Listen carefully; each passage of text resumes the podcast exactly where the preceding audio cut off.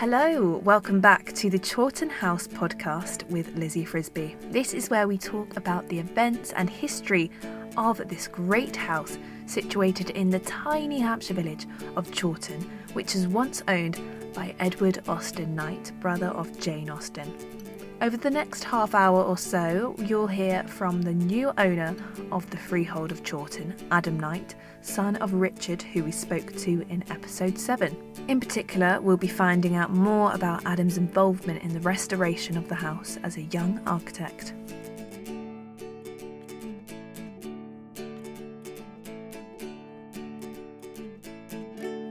Hi, Adam. How are you doing today? Yes, very well, thank you. Nice to see you and you.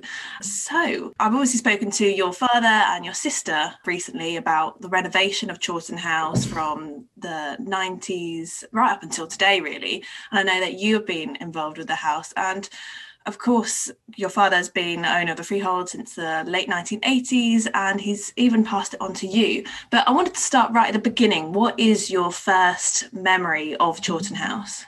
Well, the way the way we got to know the house in a sort of small way was we used to visit uh, my grandfather Edward. Uh, we used to call him Bapops, mm. and we used to visit him sort of probably.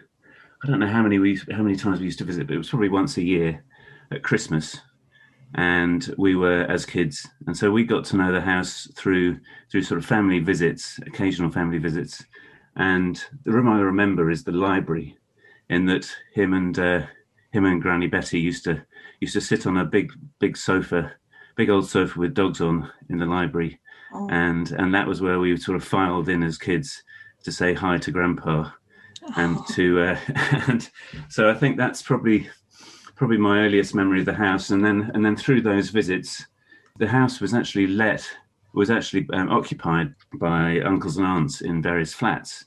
So the only areas of the house we really could explore were the corridors and the passages so I mm. think I think Caroline mentioned in her podcast that you know we used to play hide and seek in the in the house, but of course that was all through the through the little bits, the sort of bits between the flats. Yeah. So you can imagine it was just a labyrinth of of corridors and passages that we used to explore, but it never made any sense. I never knew where I was, uh, and certainly didn't know the house well. But um, yeah, so my earliest memories are kind of kind of that, and also the you know, Granny Betty was a great cook, so I remember the smells coming out of this funny pokey oh. kitchen in the in the courtyard. Brilliant. And uh, the myth of a of a frying pan that never got washed, and uh, um, but um, yes, so so they're sort of vague memories, childhood memories, but they're they're certainly uh, you know vivid in some of those spaces. Yeah, it must have been quite magical as a child, was it? Yeah, absolutely. I mean, it was it was. Um, I suppose you you sort of took it for granted that that mm. all of the cousins and the and the uncles and aunts and, and and grandpa and grandmother, you know, they lived in this in this big house. It didn't really make sense of what it was and what it meant, but it was it was a lovely place to to, to visit. Whilst growing up, yeah, of course. And so today in particular, I want to talk to you about your role within the restoration of Chawton House, because I am aware that you took on responsibility for some of the architecture work. Yes, I happened happened to be an architect and happened to have that opportunity, which was which was really good. Yeah. So can you tell us a bit a bit about what the house was like before the restoration began? Because I talked to Kathy about what the restoration of the gardens was beforehand, and what was your what was the house like right yeah, before you got I, started? We obviously got to know the house much better from 1987 when when my grandfather died. And at that period, we used to spend quite a lot of time sort of clearing it up so that my father could go through the quite a challenging process of finding a buyer for it for this lease, um, which was uh, which he's, he's he's told the story very well about that that sort of process that he had to go through and the challenges he faced sort of selling it. But my part in that was really making the house look vaguely presentable, as presentable as possible. So we got to know the house very well by really clearing each room out and trying to make it, you know, as clean and tidy as possible for people walking around wouldn't get so shocked and run straight out the door again what happened over the next few years was was quite dramatic in that when, when the house developers, the hotel developers, um, got planning permission, I remember being sort of vaguely part of that process and, and observing that sort of from afar. But um, one thing they did do, I think the only the only work they did do to the house while they while they officially owned it was that they stripped the tiles off the south range, which is above the library, and then replaced it with some green tarpaulin that was sort of strapped to the roof to keep the the worst of the weather out. And that became quite an alarming kind of vision of the house. Was this Yeah. this this tileless roof with this this little bit of green tarpaulin draped over it, and that was all that was keeping the water out of the library wing, the most important sort of space in the house. Yeah, goodness. And and what's shocking is that that bit of tarpaulin was there for ten years, Oh, wow.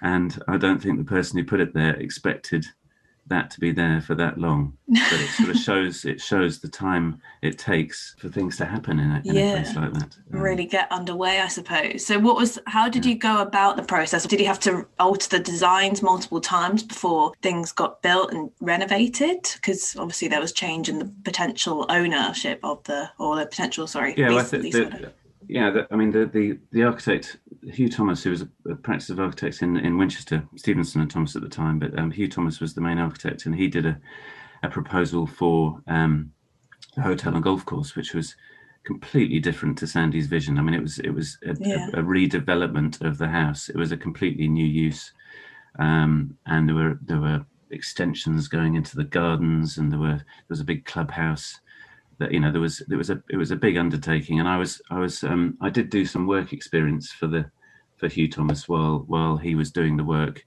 And he did these amazing watercolor uh, drawings of the scheme.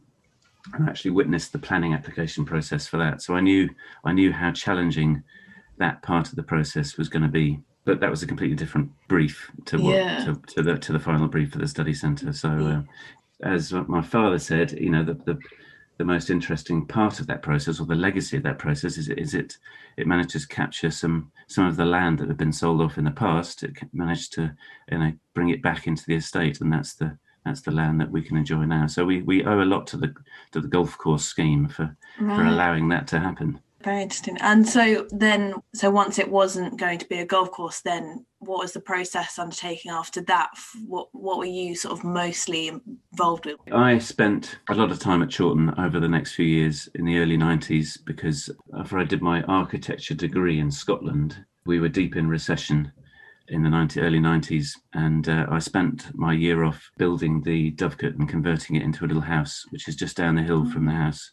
So I, le- I lived in a I lived in a caravan in, in a shed in, in what, what was a workshop next to the Dovecote and spent my days converting it with the builders and working for them or working with them on the on the building site and then spent my afternoons in an architect's office doing drawings and trying to make it work and spent a year doing that which was fantastic. And it meant I spent lots of time in the village. So I sort of we had a kind of connection to this place. And then I had did my um, architectural diploma at university in London. And as I finished it happened to be at the same time that that Sandy had come on board as this powerhouse knight in shining armor to save the day and had this fantastic vision for the for a future for the house which to us was just a, a godsend.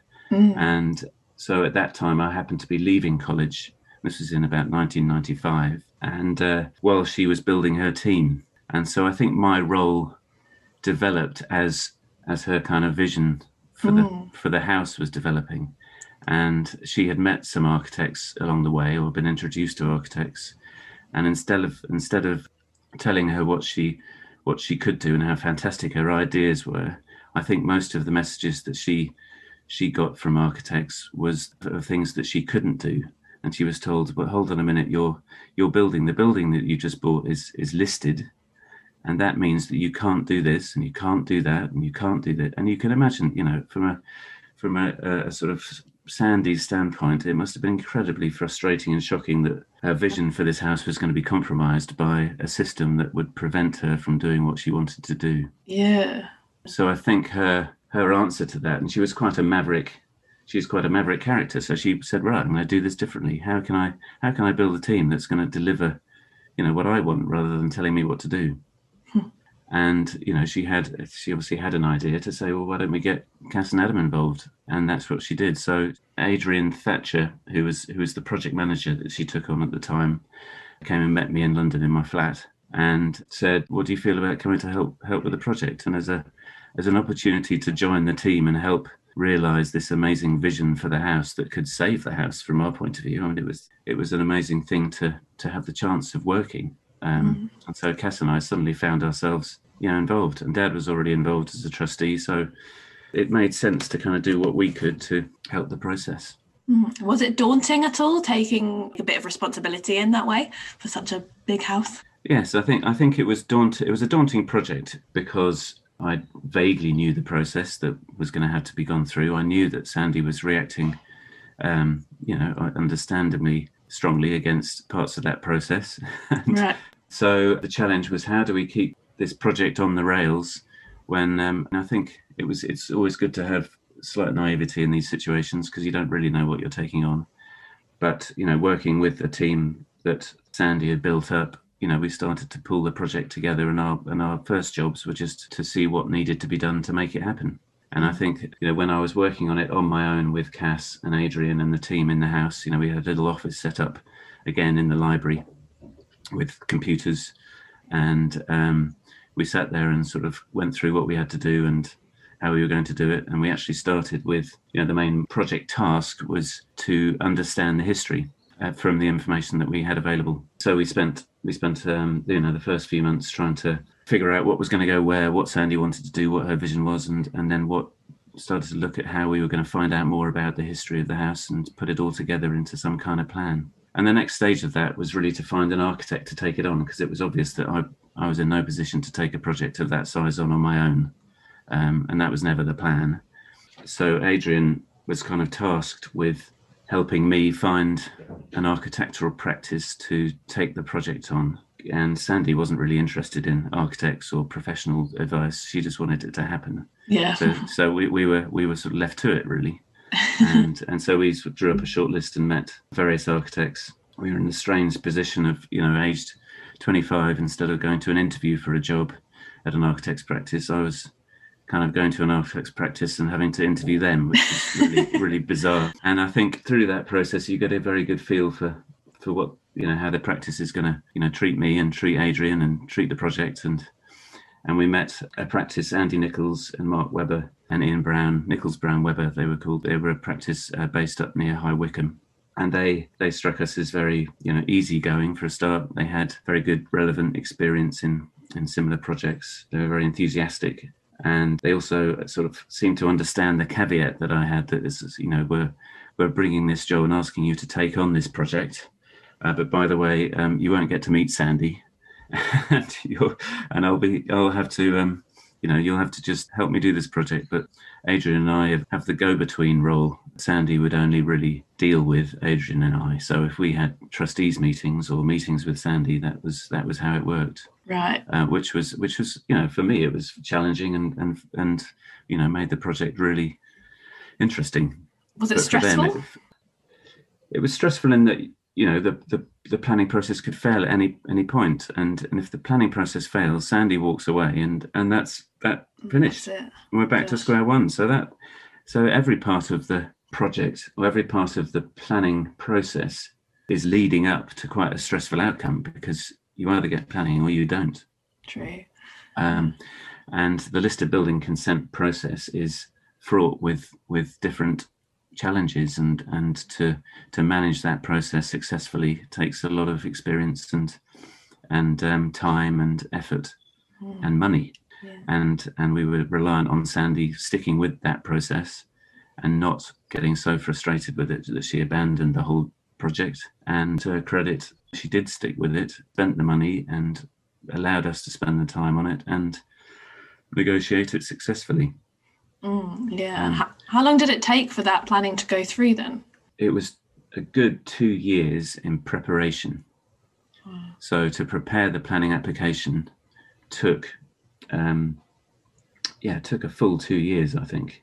And then after the application was submitted, it took another another year. I mean, the planning process should be, you know, you should count that within a few months. You should you should be able to get planning. I think Cass, Cass and Dad have talked about this, the issue we had with um, the landscape work. But that that meant as an architect, you submit the planning application and then you you sit and wait. Yeah. And and the sitting and waiting was a year So we that was probably the most stressful time was not being able to do anything because we didn't have planning. Yeah. And with a client with a client who was desperate just to get on with the job. Of course. What year was it that it finally got accepted then? I think it was 19 it would have been 98. Right. I'd have to check that, but I think it was about 97, 98. Mm. So it's a good 10 years after the, um, Handover. you know, the, the, the handover and our first experiences with the green tarpaulin. So it's, I mean, when when you talk about the green tarpaulin, I do have images of the house kind of just being a rather higgledy pickledy, like not quite knowing, not all fully put together. Where did you even start with the planning? Where do you go from in the house? How do you how did you imagine what it should look like within the rules of the planning? well, the, one of the fascinating sort of bits of work that I had to do was, was draw a plan of the house and literally color in every bit of wall and every bit of paneling and every every little nook and cranny of the house with different colors showing when that part of the house was built Oh wow.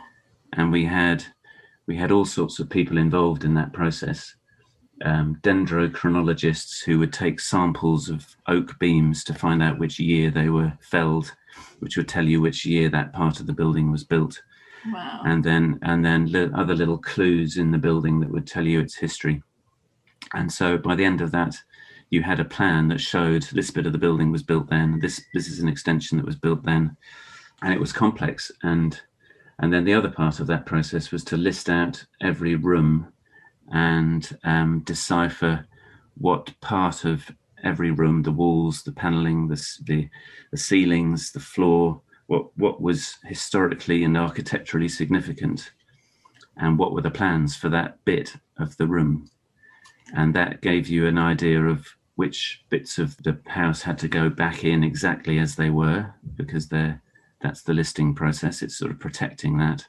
and which parts could be altered. Mm. and um, you know there's a lot of alteration that went on to areas of the house that could be altered.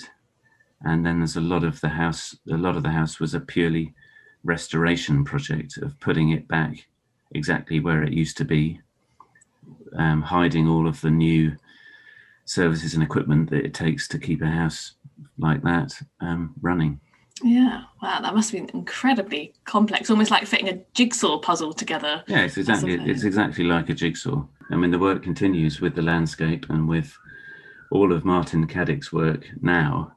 You know what's fantastic about that is it's taking that jigsaw a bit further. So the, the jigsaw's becoming bigger, and it's also becoming you know it's being pieced together a bit more by with every bit of work that's done, and that's that's really really amazing. Mm. And what was the most fascinating part within that research that you did then that you found at the house? Was there a particularly old bit or a particularly part of the house that you found interesting that you could change a bit?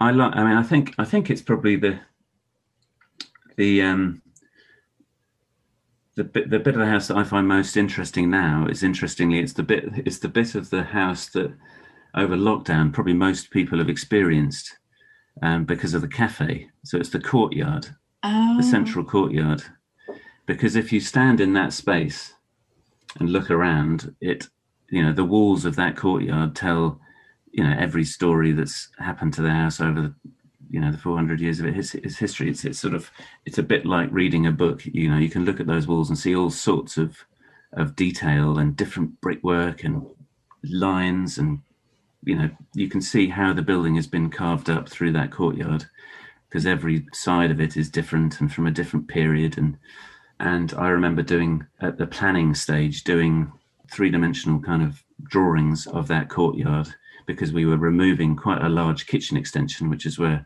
granny betty used to do her kitchen uh, her cooking where there was a, a sort of hanging toilet extension the, on the on the side of the library wing there was um, a diagonal kind of corridor that crashed through the, the first floor of the sort of northeast side of the courtyard. And all of those, we'd negotiated with the planners to remove all of those um, later Victorian additions, which were all quite poorly built and not adding anything to the house really in terms of architectural merit. And so the work that we did was most dramatic within that courtyard. And what's left is this sort of, um, you know, these beautiful walls that that tell all, all those stories of what happened um, Yeah. over you know over the history of the house. Yeah, that's really fascinating. Actually, I've never even thought about that because I love that courtyard, and I often look up at the building round round at the walls, but I've never really thought, oh, you can see all these parts. Yeah, and in a in a rest in a restoration project like that, to reveal bits like that, to reveal the build, bits of the building that that you can stand and and sort of gaze at, and over the looking at it, you can kind of start to think, why the hell? Why is that brickwork completely different to that brickwork, or why is that window different to that window, or why is you know what's happening with that with that funny looking you know it's it's not pristine it's not perfect and the house isn't pristine it, it's sort of you know it's, it's layers of different Mm, generations of owners doing different things to a to a building definitely. um, so, if that was your favourite part, what was the most challenging part of the house of making plans for? i think the most controversial part was the removal of victorian extensions Yeah. generally which is goes against some of the kind of rules of dealing with a listed building you know your your the, the respect for the generations of of change that's happened to a building you know it's it's the usual practice is to you know to retain everything. Mm, um so so sandy's vision was was to almost take it back and i think that's that was controversial but then again the the quality of the victorian extensions was very telling in that they were visibly poorly built mm, and although they were spaces that have their own history um, there were kind of usually inherent problems with them. And there was a there was a wing on the north side of the house which was called the sort of billiard wing or the victorian wing. And uh, sandy was adamant that that had to had to go. I mean that the, the house in in jane austen's time did not have that wing. But to justify that the removal of that wing you know had to be a far more complex process of, of justification than just saying i don't like it. It's got to go. Yeah. you know, and that and that you know that was the process we had to go through very carefully. And in the, in fact we could prove that in this case there were inherent structural problems with the with the building. Mm. there was merit in in its removal and and it's you know it was accepted that that was the case and and it happened. And i think that because it was sandy was so focused on that being part of her vision and it was you know flied against the the rules that everyone understood to be pretty pretty set in stone And that was that was the challenging bit Yeah, but it turned out fantastically because it's obviously now a house that we can all enjoy today, and so many fans of sort of the Jane Austen period go there and see the work. That must be you must feel really proud of that work then. Yeah, I think I think um, I think we're proud that I'm certainly proud that I had a small part to play in the fact that the project was completed and it stayed on the rails while Sandy was was involved, and um, and so you know because the biggest worry was always that it, it wouldn't happen suddenly and we would be we left with with nothing until you've done some building work, you have nothing to show for it. You know, paper's all right. You know, to have a planning application, failed planning application is worth nothing. Um, so so we were you know that that was a huge milestone was getting planning and knowing that sandy was going to be able to do and uh, to realize what what she wanted to to do with the house Mm. looking around the house now in terms of the you know how, how it is we've got to be proud as a, as a team of, of the fact that we've retained the charm and character of the original you know the building as it was you know. I, I don't know i don't know whether there are a lot of photographs of the of the house under construction during the the refurbishment and the house is stripped back to its bare bones you know every bit of wall paneling was removed all walls were stripped back to to brickwork and timbers stripped back to just a skeleton roof and then it's all been put back in a way that it's retained its original charm and character in you know the great majority of the spaces so that's that's really good to see i mean that's very satisfying to walk around and you know the jacobean stair is still exactly as it it should be And so, jumping forward to today, then, as I mentioned a little bit earlier, that you've recently taken on the responsibility of the estate from your father. How did that feel to finally take that on? I guess you've been aware that it would be eventually your responsibility for a long while. Yes, I, th- I think, of course, I've been aware, and it's great to have been involved with that awareness. That part of the reason I think you know we all got involved is because we're all aware of, of the, our responsibilities to to protect the future of the house, and and I think that you know for for me it's been it's been quite interesting or very interesting to have a better understanding of certainly the history of the 20th century for the house and the challenges that that the people who have owned the house before have faced. And I mean, Martin Caddick again, his his work on piecing together the, the story of the 20th century for the house, and it's and it's it's sort of why it was in the state that it was in when my father inherited it. You know, it's really it's really fascinating. I mean, Edward, my father's father, inherited when he was inherited it when he was 23. I mean, that's Gosh. I can't I can't can't quite get my head around that, that sort of challenge, being faced with with that sort of challenge. So so you kind of have an under have a an empathy for how people have to react to what I'm going through now and and, and what the different challenges that people will be faced. And I think just thinking thinking of that and thinking of how what my father was faced with, Mm. You know, puts puts what I'm faced with in perspective because the house is is saved. I'm not looking at a at the same house that my dad was looking at when he inherited it, and I didn't face the same challenges. And it's a testament to him that he's managed to see through what he's seen through over the last 30 years and shown the most extraordinary commitment to do that. Yeah. So um, you know the the benchmark is set. I've got to whatever whatever challenges I face, I've got to show, show the same same commitment to to that responsibility.